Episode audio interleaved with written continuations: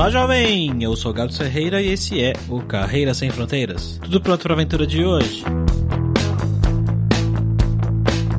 Bom, eu não sei você, mas eu já joguei aqueles joguinhos de fazenda, sabe? Onde você cultiva as suas plantinhas ali, aí você colhe, você vende, você tem animais, e você tem abelhas, e faz geleias e tudo mais. E eu já pensei, tipo, nossa, que vontade de morar na fazenda, jogando esse jogo, sabe? mas bem, a gente tem hoje aqui um convidado que faz isso na vida real. Olha só, ele, ele é brasileiro, né? Nasceu aqui no Brasil, mas ele foi para os Estados Unidos ainda relativamente jovem e fez a carreira e a vida por lá. E hoje ele é proprietário de uma fazenda e faz todas essas coisas lá nessa fazenda que eu comentei, né? Então, mel, animais, geleias, plantação, um podcast bem diferente dessa vez, uma pessoa que tem uma carreira, um negócio diferente. Tenho certeza que você vai gostar bastante. E ah, ele também é podcaster. Bora lá para essa conversa então.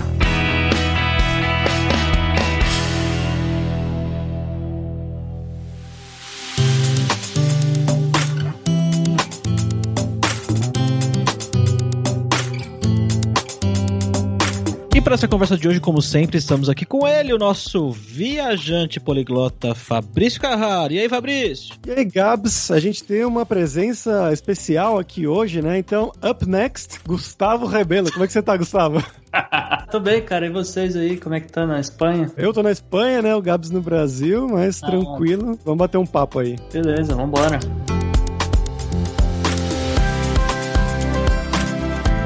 Bom, galera, como sempre, só o nosso jabazinho inicial aqui que o podcast Carreira Sem Fronteiras é oferecido pela Alura Língua, cursos online de idiomas, que eu, Fabrício Carraro, ajudei a desenvolver com métodos que eu utilizei e utilizo para aprender idiomas como francês, italiano, russo, polonês, grego, alemão e assim por diante. E lembre-se que o ouvinte do Carreira Sem Fronteiras tem 10% de desconto em todos os planos, para você estudar todos os níveis de inglês e espanhol com a gente pelo mesmo valor. Então vai lá em aluralingua.com.br barra promoção barra carreira e comece a estudar com a gente hoje mesmo.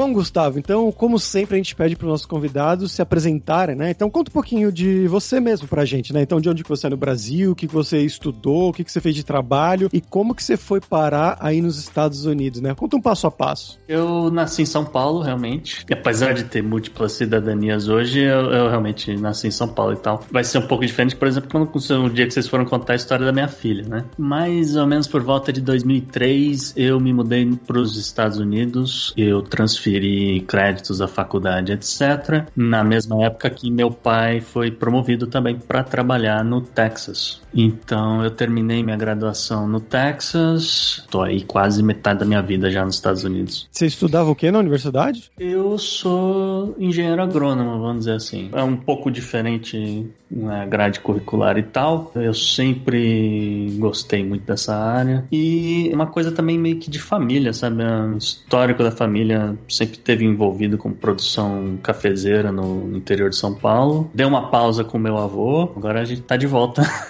no ramo, né? Produzindo aí comida e vendendo, claro. Ah, então conta é... um pouquinho mais sobre isso, então, né? Você falou que você, bom, chegou, tá morando muito tempo nos Estados Unidos, mas como que foi a sua carreira aí, né? Você começou a sua carreira já nos Estados Unidos, então? Já, então, é, como eu falei, eu vim em parte para estudar e parte porque minha família tava também se mudando pro Texas, né? Então, eles estavam numa cidade, eu tava mais ou menos umas três horas e meia, quatro horas de distância, vamos dizer assim. O Texas a galera mede distância em tempo, tá, gente? Tem que explicar isso, porque a gasolina é muito barato, então não faz sentido você medir quilometragem.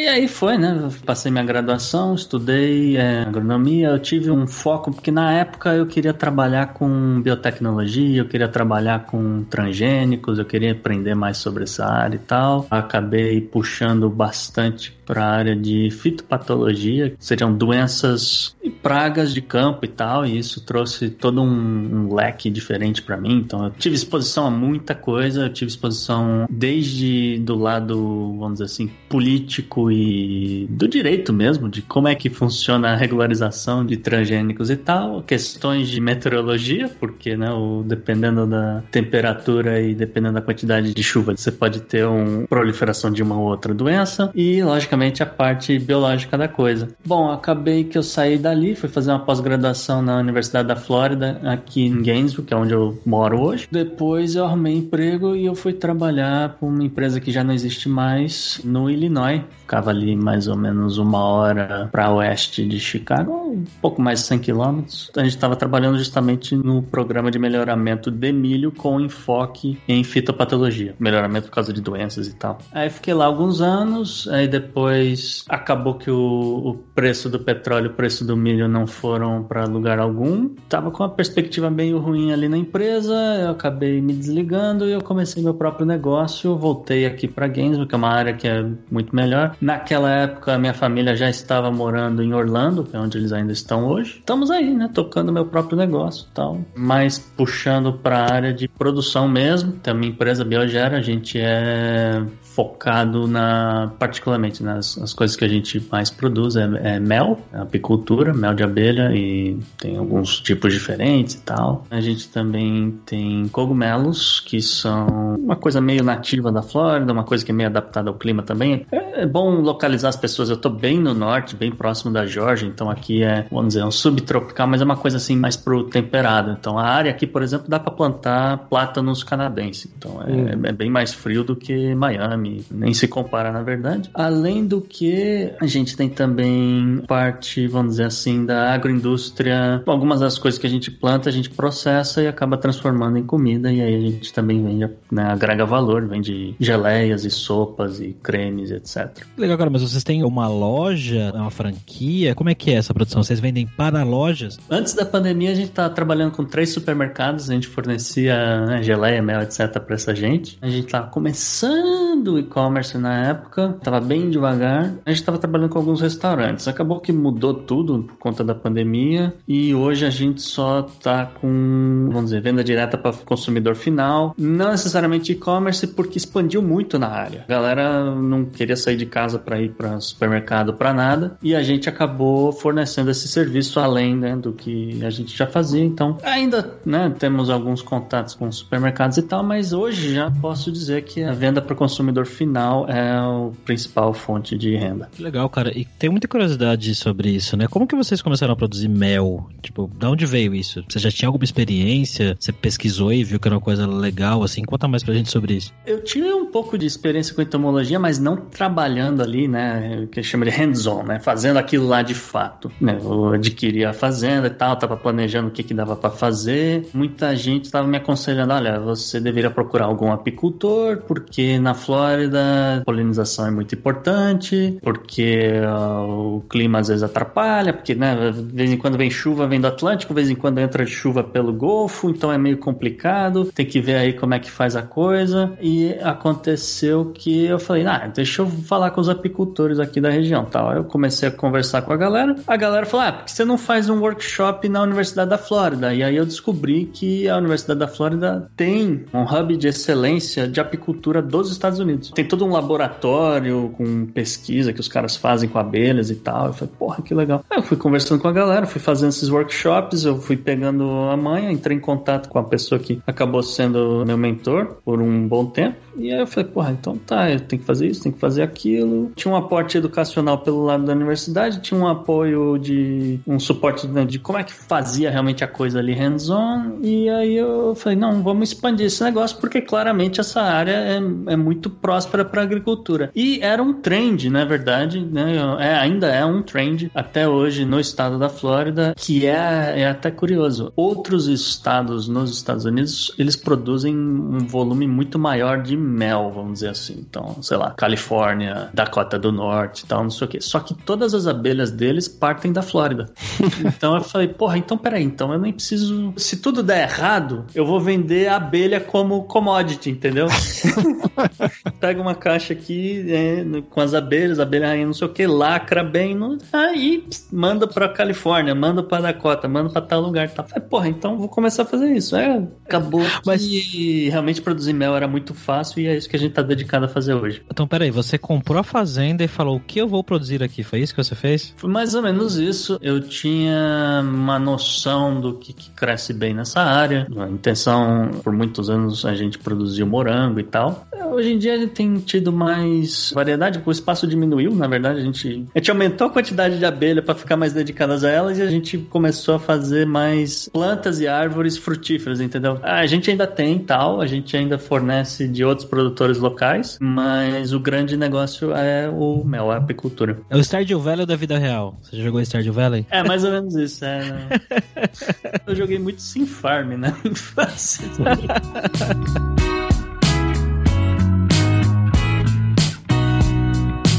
queria voltar um pouquinho lá pro pequeno Gustavinho, antes do Gustavo empreendedor de abelhas, o Gustavo chegando nos Estados Unidos. Eu queria perguntar, como que era o seu inglês, né? Você foi para estudar ainda, então como é que tava o seu nível de inglês? Foi muito difícil se adaptar nesse começo? Cara, é assim, eu sempre tive aula de inglês, eu sempre fui bom aluno e tal, eu, eu tinha uma certa facilidade com a língua, tinha feito intercâmbio, tinha feito várias coisas e tal, mas nada que eu tinha feito me preparou para ir morar no Texas. Ah.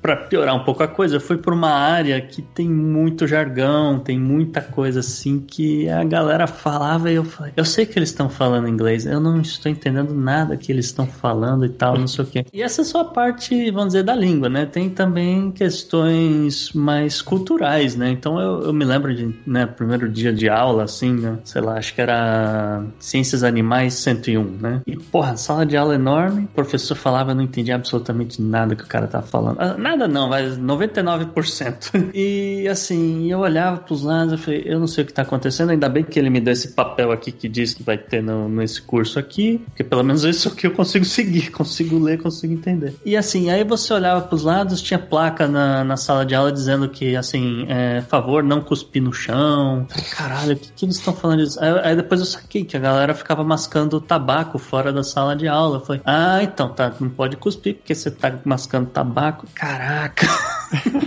Isso é muito coisa Isso de é cowboy, bizarro, entendeu? Isso é muito diferente. É a galera com o pescoço meio avermelhado que eles falam por aí, né? É, uma galera bem caipira.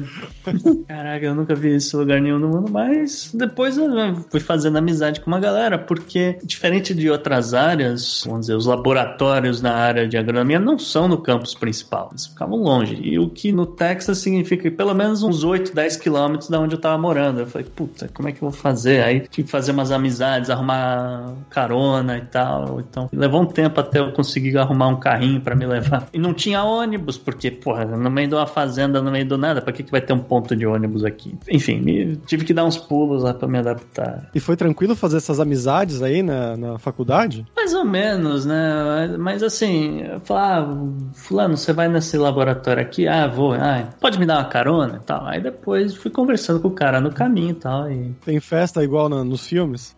Tem, tem festa igual nos filmes, mas assim, conversando com a galera e tal, falar, ah, eu, galera meio olhando assim esquisito, pô, o cara estrangeiro, com sotaque carregado, diferente do meu sotaque, pelo menos, né? Do meu sotaque texano convencional, eu não sei o que ele está falando, mas eu sei que ele precisa de ajuda. Ah, então eu vou ajudar ele, entendeu? Então foi meio uma coisa assim. Eu não sei se calhou a galera ali é, ser muito religiosa também, e falar, não, vamos ajudar o próximo. Então não sei se o que, que ajudou, o que, que deixou de ajudar. Mas no final do dia, dei um pouco de sorte, foi um pouco competência minha, eu acho. E dando um pulo agora mais pra frente, né? Mais pro Gustavo de hoje em dia, eu imagino que muita gente tenha esse sonho, né? O sonho americano, ir pros Estados Unidos, abrir uma empresa, ter sucesso. E eu queria que você contasse pra gente como que é para uma pessoa, para um brasileiro, ou enfim, alguém que tenha o visto, né, legalmente, morando nos Estados Unidos, para abrir uma empresa aí localmente. É muito difícil se abrir uma empresa, o processo é burocrático, o governo ajuda, como é que funciona? Ah, cara, é muito tranquilo. Eu abri a minha empresa em 24 horas, eu entrei num site, preenchi lá as informações, realmente você tem que ter algum tipo de visto de residência. Se você não tiver um visto de residência, às vezes você pode ter outro visto que permita você trabalhar, e aí é um pouquinho diferente, mas eu já tinha visto de residente na época, eu já estava em vias de, de pegar a cidadania definitiva, então foi literalmente entrei num site, na época custava 500 dólares e em 24 horas eles montavam a empresa para mim, é, toda essa parte burocrática. E depois disso, em até sete dias, eles prometiam entregar o meu número, sei lá, vamos dizer o CNPJ. Uhum. Eu não sei traduzir isso agora, mas vamos dizer que é tipo o CNPJ da empresa. E aí foi isso, cara. A empresa estava aberta, acabou. Depois disso, eu, né, como estava trabalhando muito tempo no, no setor privado e tal, eu, eu guardei muito dinheiro, fiz vários investimentos e tal. Então eu comecei a colocar essa grana toda na minha empresa. Eu não fiz empréstimos, eu não precisei. A gente comprou a terra, isso foi muito engraçado. Quando a gente estava procurando localidade e tal, não estava achando nada interessante. A gente, por um acaso, encontrou essa propriedade que estava na mão de um banco da Georgia desde 2008, quando teve a crise do subprime. Então estava extremamente desvalorizado. A gente acho que pagou 20% do que a terra vale hoje. São 25 hectares, né? A minha casa aqui pequenininha valia mais do que esses 25 hectares na época. Enfim, é, fazendo esse tipo de coisa, uns investimentos, é, o que que precisava, né? Ah, precisa de uma máquina agrícola aqui, precisa de uma mão de obra lá, vamos fazendo isso, vamos botar um sistema de irrigação assim assado. Depois a gente acabou fazendo um arrendamento parcial de uma área da fazenda pra galera que queria realmente plantar morango. E aí eu fui colocando minhas abelhas lá. Você mora na fazenda hoje? Não exatamente na fazenda, eu moro tipo uns 10 minutos afastado, porque isso é muito comum na Flórida. Por exemplo, a, a pessoa que arrenda de mim, ela arrenda de mais três pessoas. E assim, tudo muito longe uma coisa da outra. E ele mesmo não mora em nenhuma fazenda, ele mora numa outra área afastada. E é meio engraçado, mas assim, cerca câmera de segurança e acabou. E porra, eu mexo com abelha, né? Então não é um negócio assim que a galera vai lá roubar e. entendeu? E, e levar para casa ou sei lá, porque o cara vai se ferrar. Nunca tive muito essa preocupação, como eu falei, câmera de segurança, cerca e acabou. E agora uma curiosidade: armas também? Vocês têm armas? Eu não, mas esse cara que arrenda de mim eu tenho certeza que tem. Ele é muito simpático, não vou falar muito mal dele, não. eu ia falar que eu tô mais curioso com a vida na fazenda do que vida nos Estados Unidos, viu, Fabrício? sim, sim, sim. Não, obviamente que estando ali no meio, eu conheço muita gente que mora ali no meio. Não necessariamente posso falar que ali todo mundo tem arma, mas assim, tem supermercado aqui, deve dar uns mil metros da porta aqui da minha casa que vende arma, cara. E vende fuzil, vende munição, vende tudo. Eu moro bem no norte da Flórida, então é diferente da área de Miami. É uma área muito mais espaçada as coisas, porém a municipalidade realmente tem ali os seus 300 mil habitantes, então não é assim uma coisa pequena também. Só um pouco isolada, as coisas são um pouco isoladas, né, mas nesse sentido. Tem obviamente policiais, tem xerife, tem esse tipo de coisa, mas ali em volta, ali na área da fazenda, não tem muita coisa. Né? Então eu entendo se a galera ali na área tiver seu armamento e tal. Inclusive até é engraçado que é um, um centro de preservação de espécies de morcego próximo da fazenda. Os morcegos eles estão em extinção nos Estados Unidos inteiro e na Flórida principalmente. Então surgiu a necessidade de ter esse centro de conservação. E no fim das contas acaba sendo bom, porque os morcegos saem desse lugar e acabam comendo os mosquitos. Então você tem uma redução da população de mosquito numa área que deveria ter uma explosão de população, porque é um pântano, é água para todo lado, água parada, vamos dizer assim. Acaba ajudando a controlar e acaba ajudando a controlar alguns insetos, gafanhotos, esse tipo de coisa que afetaria a minha produção. Eles não atacam as abelhas porque as abelhas não saem à noite e os morcegos só saem à noite, então tem esse complemento também. Meio que te dá uma ideia de como as coisas são um pouco isoladas, assim, vamos dizer. Porra, você não fala um centro de conservação em, sei lá, São Paulo. Aliás, de morcegos em São Paulo. Não, não. É. Você não, já teve essa situação de encontrar, sei lá, animais enormes pela rua? Ou entrando ah, na sua fazenda, sei lá, alguma coisa assim? Não, entrando na fazenda só vi cobras, que é normal, assim. É uma, é uma área, vamos dizer, suburbana. Né? O subúrbio nos Estados Unidos é bem diferente do que eles chamam de subúrbio no resto do Brasil, talvez no resto do mundo. Então é normal você ter, sei lá, calango ou lagartixa ou algum tipo de lagarto. Eu nunca sei, é pelo tamanho, eu nunca sei o que, que é grande, o que, que é pequeno, tipo de coisa que é. Esse tipo de bicho acaba atraindo cobras. Então não é raro encontrar cobras. Jacaré atravessando a rua, eu ainda não encontrei.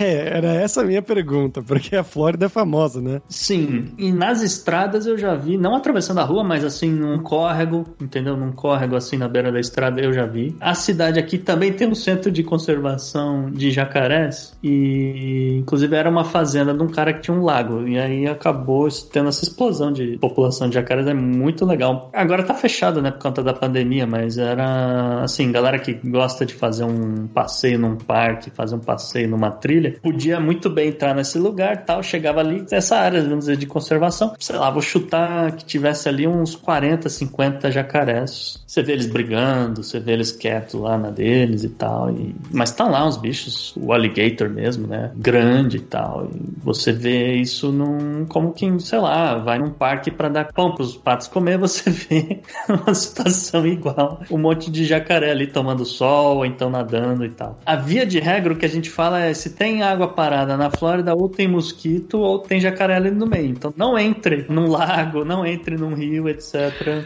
Ótimo conselho. Американская фирма Transceptor Technology приступила к производству компьютеров «Персональный спутник». Vamos agora para o nosso momento viajante poliglota com o Fabrício Carraro, que ainda não foi para a Flórida não, ou já foi, já, eu sempre Já esqueço, foi. já foi, né? Já foi, né? Foi pra Disney, né? Exatamente, eu É fui verdade. muito, muito tempo atrás. Teve até a história que eu achava engraçadíssimo a cidade de Tampa, porque hum, como uma cidade chamada Tampa, por favor, né? Posso contar a história de Tampa? Pode. Não, que é o seguinte, a colonização da Flórida, feita por espanhóis, logicamente, começou em duas frentes. Começou bem lá no sul, na área de Miami, e começou bem na, aqui no norte, em- na área que eles chamam de Santo Agostinho. Justamente, né? Santo Agostinho, santo, igreja católica, Espanha. Lá ainda existe uma fortaleza, tal, você visita, etc. Tem canhão, os caras dão tiro de canhão todos os dias, tal. A Espanha começou a colonizar ali. O outro lado do Golfo, na área de Tampa, era uma área de índios nativos da Flórida e é uma área de piratas. Então a galera queria se esconder da marinha espanhola ia para essa área do Golfo, se enfiava ali no meio e os índios fugindo dos colonizadores começaram a ir pro oeste, né? A primeira área que eles foram foi para Tampa. Começou um rumor de que existia ouro, de que existia prata, de que, né, que tinha esse tipo de coisa na Flórida. E os colonizadores foram atrás. Aí chegaram em Tampa. Tampa, acho que se não me engano, vem da palavra indígena que quer dizer galho em,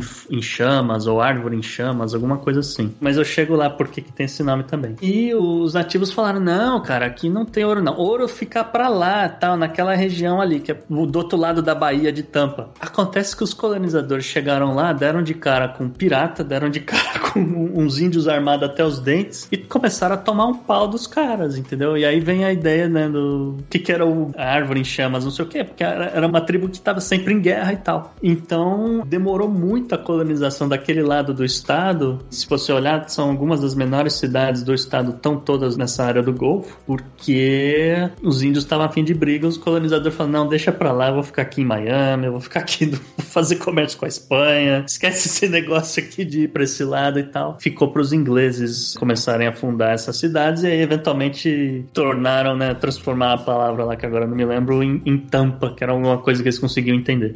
não deixa de ser um nome engraçado, eu, né, obviamente. Ainda mais pra uma criança de 6 anos, que foi quando eu fui pra Disney e eu vi uma placa escrito Tampa e achei a coisa mais engraçada do mundo. Não, não, com certeza. Mas a ideia é essa. Não, o time da NFL, né? O Tampa Bay Buccaneers. Porque era uma área que a galera tava lá, os piratas todos ali reunidos, na boa, na deles, enchendo a cara de rum, escondendo o ouro deles, não sei o quê, e dando pau nesses ingleses, esses outros colonizadores que foram atrás. Tampa é considerado também, tem, tem uma área mais antiga da cidade que eles consideram meio assombrada, inclusive. É uma das 10 maiores dos Estados Unidos.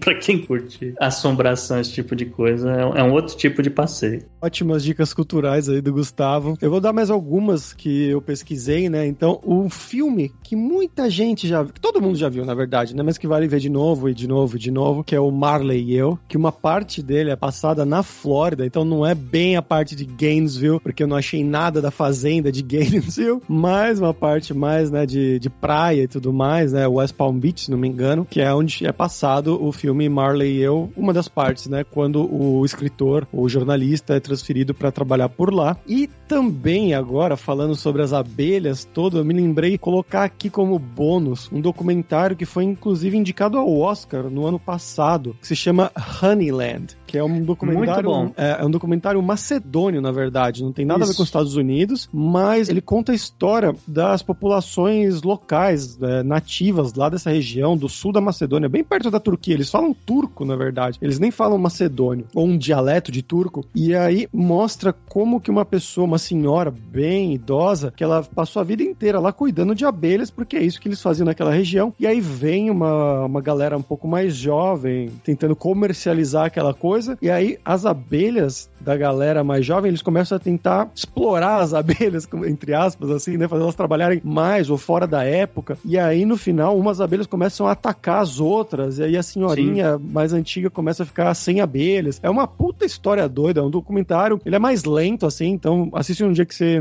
tiver com um pique de documentário, mas é muito bom, realmente. Eu ainda coloco assim, é diferente, vamos dizer, de uma apicultura comercial. São comunidades bem pobres e, se eu me lembro bem, eles meio que ficavam seguindo as abelhas para saber onde é que era a colmeia, não sei o quê. E geralmente era no meio de umas, de umas rochas. Aí a senhorinha ficava batendo ali, ah, aqui deve dar para abrir. Aí ela pegava um pé de cabra, sei lá, e arrancava a pedra e tal, as abelhas tudo saía em cima dela. Era um assustador do ponto de vista do apicultor comercial, mas cada um sabe o que faz. É, eu, no, eu, lembro que um dos pontos era tipo no topo de uma montanha mesmo. Então vinha a senhorinha lá subindo, escalando a montanha, caindo do precipício quase para fazer esse buraco e achar onde as abelhas estavam. É muito bizarro. Mas fica a dica aí: Honeyland, né? Que é a terra do mel, se você for traduzir literalmente. Isso. E Gustavo, aproveita então e conta um pouco mais sobre a sua cidade, né? Sobre Gainesville. O que, que tem para fazer aí? Ah, então, cara, como eu já falei, a Universidade da Flórida é, sou vizinho da universidade praticamente. A universidade ela é um hub muito importante da medicina hoje na Flórida. Talvez nos Estados Unidos também, particularmente pesquisas ligadas a câncer e pesquisas ligadas a doenças exóticas. É, eles têm um centro de estudo de doenças exóticas, eles trouxeram muito dos virologistas né, dos Estados Unidos para cá. A universidade tem muito isso, né? Professores e tal que estão perto de se aposentar e meio que dá uma dá um jeito jeito, vamos dizer assim, do cara se aposentar bem e na Flórida. Então, por exemplo, a faculdade de direito aqui, ela foi montada por ex-professores da Universidade de Nova York. Então é um, tem um excelente programa da Faculdade de Direito aqui. E as especializações em, sei lá, crime do colarinho branco, esse tipo de coisa. Então, eles meio que fazem a mesma coisa com a medicina. Um dos, vamos dizer, hospitais, escolas, barra hospitais que realmente fazem pesquisa com câncer na Flórida hoje é aqui na universidade. Tá olhando esses dias. Segundo o orçamento né, que a universidade recebe para estar tá fazendo operações e tal, 53% do orçamento é de dinheiro de pesquisa que vem da galera da medicina. Muita coisa ligada a cirurgias e muita coisa ligada, por exemplo, neurocirurgia mesmo. A galera que, sei lá, vai operar um tumor no cérebro. Então a galera faz, tem pesquisas lá com, sei lá, bombardeamento de próton para eliminar tumor e tal. Então, tem umas coisas bem loucas. Eventualmente eu acredito que alguém aqui deve receber algum tipo de indicação a prêmio Nobel da Medicina, esse tipo de coisa, alguma hora, entendeu? Vai acontecer, porque eles realmente começaram a trazer muitos especialistas e, enfim, como eu falei, tem esse, todo esse hub da medicina hoje nessa área aqui. Então, tirando esse lado, vamos dizer, mais educacional, ligado à universidade, a área, ela é famosa por ter cavernas. E é uma das áreas principais do, vamos dizer, do circuito internacional de quem gosta de fazer mergulho em cavernas. Então eu tenho muita gente, brasileiros aqui que eu inclusive tenho contato, a galera vem para cá, para Flórida para treinar mergulho em caverna. A cidade é vizinha aqui, ainda é na mesma municipalidade, mas chama Lake City. É, você fala, pô, cidade do lago, né? O que que tem na cidade do lago? A cidade do lago tem caverna. para quem gosta de scuba, tal, não sei o que, é extremamente recomendado. É claro que também não é uma uma coisa assim para quem nunca mergulhou na vida. Tem, obviamente, treinamento, etc, para você fazer o mergulho em caverna, mas é uma coisa mais pra galera que tem experiência na área. Fora isso, mais pro sul você tem os springs, né, que são as, as nascentes de rios e tal, então é aquela coisa, vamos dizer, meio de parque da Disney, mas uma coisa muito mais natural, né? Que você pega uma boia, fica na boia boiando no riozinho e tal, e, e vai embora se deixar. E aí, obviamente, que é uma área que tá mais livre de jacaré. Né? Então, então tem esse lado de ecoturismo também. Ou não, né? Podia deixar os jacarés, né? Só pra fazer um turismo de aventura. Tem também, mas aí é que eu te falei, tem esses centros de conservação de animais e tal, e tem os jacarés lá, você vai e fica observando e tal. E na Flórida você não pode caçar os jacarés, mas isso não impede da galera de, vamos dizer, o equivalente ao IBAMA aqui do estado da Flórida, tirar um animal de uma área e levar para outra, né? De vez em quando um escapa, vai para um campo de golfe e tal. Aparece vídeo em tudo que é rede social, mas no geral eles estão, eles vêm, capturam, levam para outro lugar.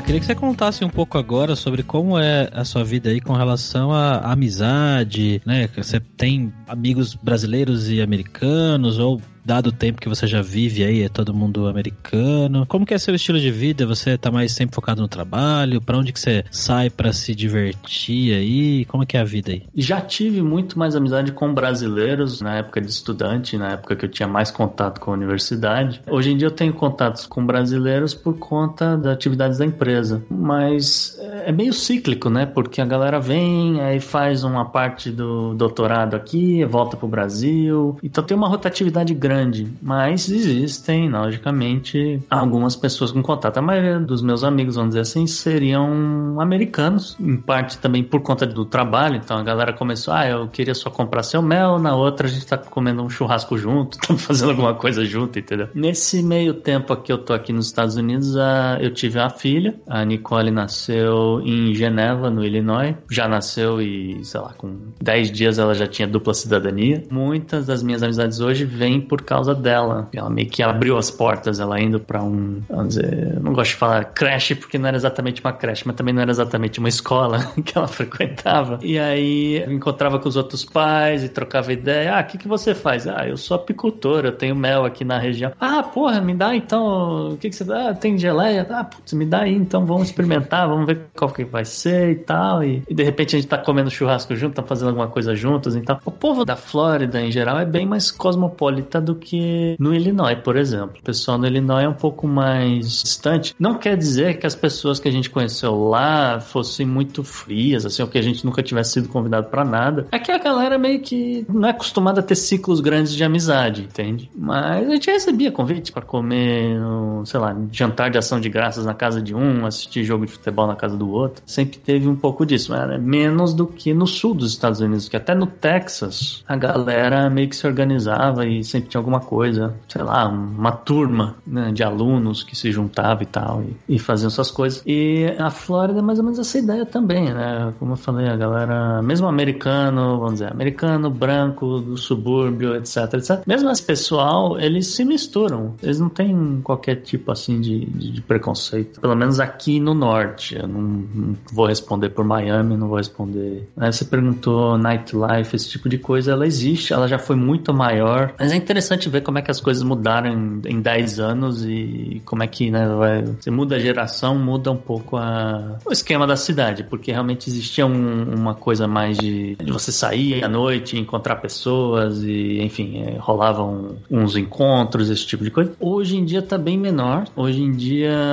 ainda existem, logicamente, os bares, os restaurantes, etc., mas a galera meio que se adaptou para ter um lazer um pouco diferenciado, né? Você não vai só para um clube que tenha música, etc. A galera meio que se adaptou a uma coisa mais mais íntima assim, de você ter um encontro mesmo com uma pessoa e tal. Então é mudou muito a cidade nesse sentido. Eu acho até que mudou para melhor porque era tinha muita confusão. Eu me lembro no meu tempo de pós-graduação uma vez, sei lá, dava o toque de, de recolher né, duas da manhã, mais ou menos voltando de bares e numa dessas o jogador jogador que acho que eh, foi pra NBA, né? O Joaquim Noah, tava sendo preso porque tava, sei lá, tinha drogas com ele e tal. E, e tinha acabado de ser escolhido para jogar no Chicago Bulls. E aí a gente tava saindo e a gente viu ele sendo preso. Caraca, na, no, no bar, alguma coisa assim? É, não, na saída, entendeu? Ele saiu com um copo na mão, um copo de cerveja na mão, sei lá, devia estar tá meio bêbado. E a polícia pegou ele para Cristo e aí fizeram uma revista nele e encontraram substâncias ilegais, na época pelo menos. E eu sei que ele tem ficha na polícia daqui da cidade. Caraca. Fofoca. Fronteiras é fofoca. Vamos falar sobre dinheiro agora, cara. Esse geralmente é o momento que a gente pede para os convidados contarem um pouco sobre o custo de vida onde eles vivem e comparar com o Brasil, mas acho que você saiu relativamente jovem do Brasil, né? nem sei se faz sentido você fazer essa comparação agora. Mas conta pra gente, Antônio, você já morou em alguns lugares diferentes aí, como que é o custo de vida em lugares diferentes? Como que é onde você vive aí hoje? É caro, sei lá, morar? É comida? É caro? Aluguel? Escola? Esse tipo de coisa? Conta pra gente. Com relação ao resto da Flórida, a área aqui de Gainesville, a municipalidade, tudo é bem mais barato. Sei lá, eu fiz uma, uma conta não tem muito tempo, o custo de vida aqui na cidade é 10% mais barato do que, por exemplo, Orlando. Em termos, você perguntou escola, escola na Flórida é, é muito fraco. Essa é a realidade. A escola pública, o sistema público é muito ruim. Tem melhorado muito nos últimos anos, com diversas iniciativas. Vou me alongar muito no sistema de vouchers, etc. Isso fica para fica pro pod next explicar esse lado político da coisa. Mas existe e, obviamente, existem escolas privadas, existem eh, escolas charter, são vários sistemas diferentes. Eu vou dizer, na média, as escolas aqui são um pouco melhores do que no resto do estado, porque tem, vamos dizer, uma apoio da universidade, da escola de pedagogia, da escola de, né, dos professores e tal, né? Tá ensinando esses professores, é, ensinando os alunos depois disso, com a ideia de, né, pô, então, ó, você já tá aqui na cidade, entra aqui Universidade da Flórida e tal. Além da Universidade da Flórida, a cidade aqui tem o que chama de Community College. Por quê? Porque a Universidade da Flórida é uma coisa mais atrelada ao estado, ao governo federal. A municipalidade tem a sua própria faculdade, vamos dizer assim, e acaba sendo muito mais barato, obviamente, você estudar no que a gente chama no sistema superior público nos Estados Unidos, que na verdade, apesar do nome, é pago. A única coisa público que ele quer dizer ali é que ele faz pesquisa com verba do Estado, ele recebe um aporte para alguns subsídios, esse tipo de coisa. Mas a municipalidade tem a sua própria rede de ensino, assim, né? Vamos dizer. Sei lá, se você quer fazer um curso técnico em enfermagem, você consegue. Qualquer um consegue, se chegar aqui num visto de estudante, consegue fazer um curso desse aqui. Chama de Santa Fé Community College. E é considerado um dos melhores dos Estados Unidos, inclusive. Então, sei lá, se quer fazer um curso técnico, você consegue. Você quer fazer um, algumas carreiras, você também consegue. Se você quiser eliminar algumas matérias do circuito básico,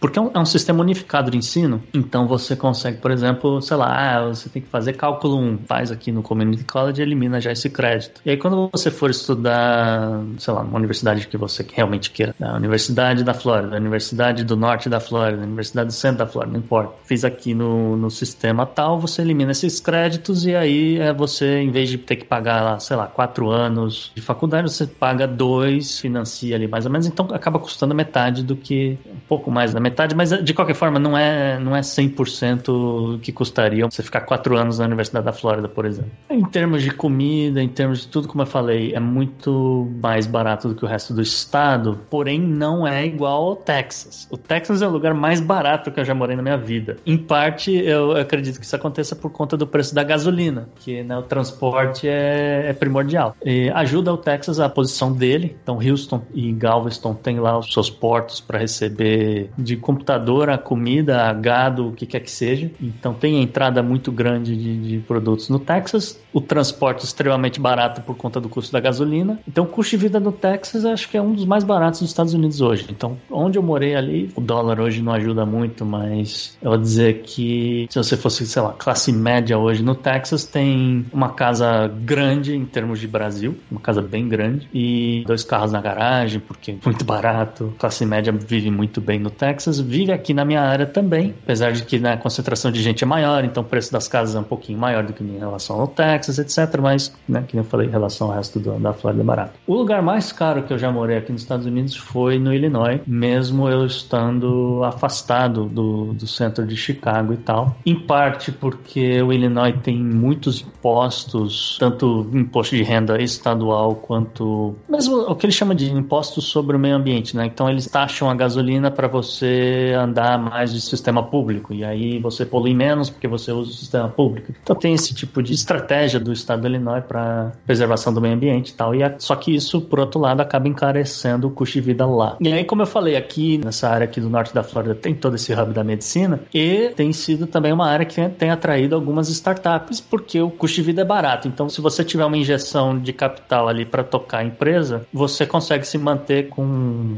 um salário até, vamos dizer, abaixo da média do resto dos Estados Unidos e viver muito bem enquanto a tua empresa está crescendo e tal. Para quem quer empreender, é uma área interessante.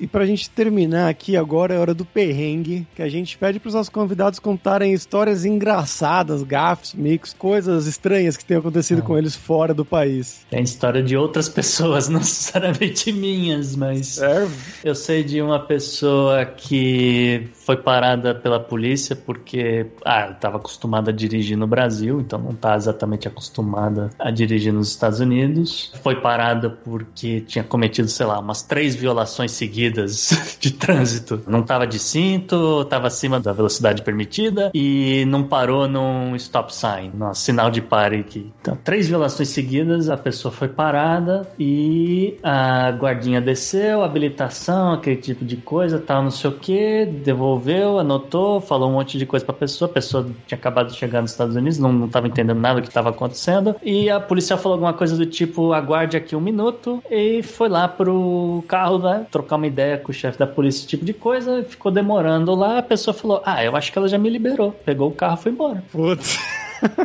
Rolou meio que uma perseguição. Falou: não, não te liberei, volta aqui. Entendeu? Começou a aparecer na televisão, né? Aquele perseguições policiais. Quase, é quase isso, né? Coisas mais anedóticas que eu me lembro. Teve essa. Eu tenho algumas situações inusitadas aqui comigo, mas não chega nada perto disso, né? É coisa do tipo, sei lá, da época de estudante, ir num supermercado, comprar um monte de tomate, a pessoa perguntar o que, que eu ia fazer com tanto tomate, eu falo, ah, eu vou fazer uma macarronada lá em casa, eu vou fazer molho. E a pessoa vai olhar pra mim e falar, caraca, dá pra fazer molho de tomate com tomate? É, falei, é dá.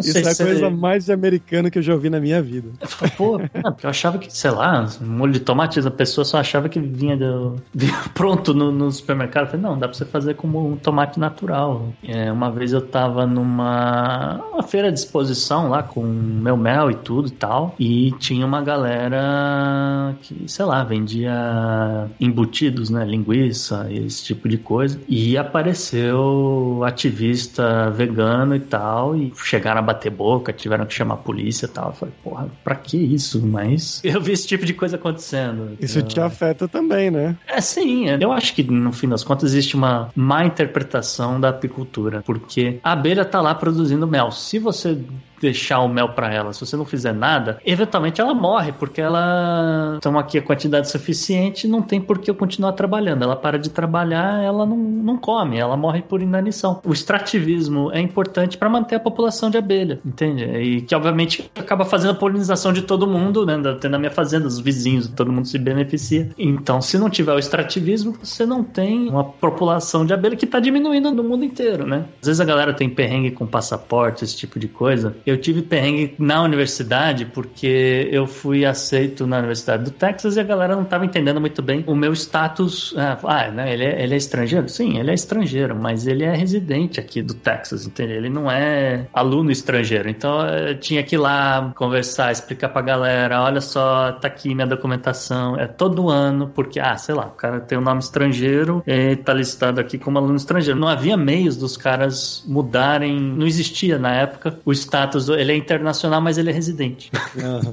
Então, esse tipo de perrengue eu passei. Mas assim, fora isso, já tá acostumado, já deixava numa pastinha separada a documentação, cortava a fila e falava, tá aqui, ó, tá tudo certo, tá bom, é só muda aí o status, etc. Porque o objetivo da galera, na verdade, era, sei lá, tá cobrando a universidade como aluno estrangeiro. Eu falei, não, cara, eu sou residente, olha só.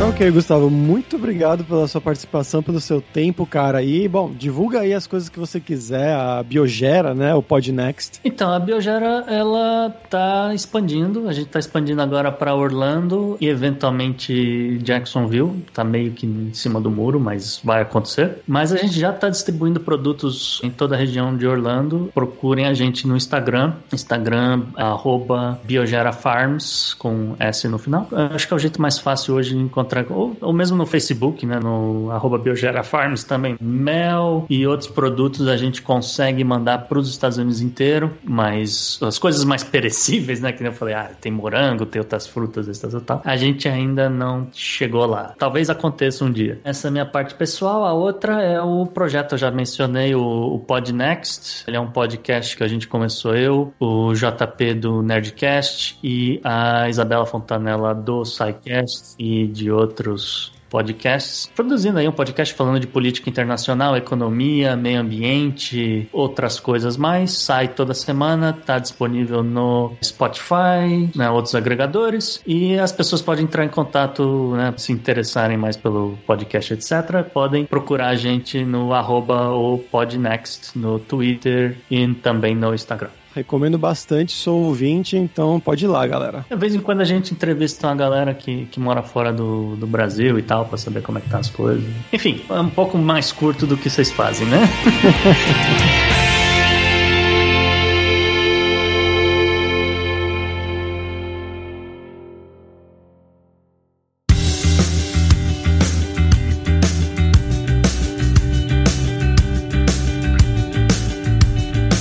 pessoal, por hoje é isso. Thank you very much pela sua audiência. E se você gosta do Carreira Sem Fronteiras, recomende para cinco amigos, para nossa comunidade crescer sempre cada vez mais. E entre no nosso grupo do Facebook, o Carreira Sem Fronteiras, para você ter mais dicas sobre empregos, mercado de trabalho no exterior, tecnologia e também sobre a língua inglesa, algum outro idioma. E não deixe de conhecer a Alura Língua para você reforçar o seu inglês e o seu espanhol e dar aquela força, tanto no seu currículo quanto na sua vida profissional. Algo essencial, como o Gustavo falou, lá nos Estados Unidos, é claro, para ir na universidade, para você empreender empreender lá. E só lembrando que o ouvinte do Carreira Sem Fronteiras tem 10% de desconto em todos os planos. Então vai lá em aluralingua.com.br barra promoção, barra carreira e comece a estudar com a gente hoje mesmo. Além também, é claro, da alura.com.br que tem mais de 1.100 cursos de tecnologia, tanto nas áreas de programação, marketing, design, business, soft skills. Ainda não tem apicultura, mas tem curso de como você criar o seu currículo para mandar pro exterior, seja em inglês ou em espanhol, como você ajeitar o seu LinkedIn também em inglês. Então, com certeza vai ter o curso para você. Então, pessoal, até a próxima quarta-feira com uma nova aventura em um novo país. Tchau, tchau.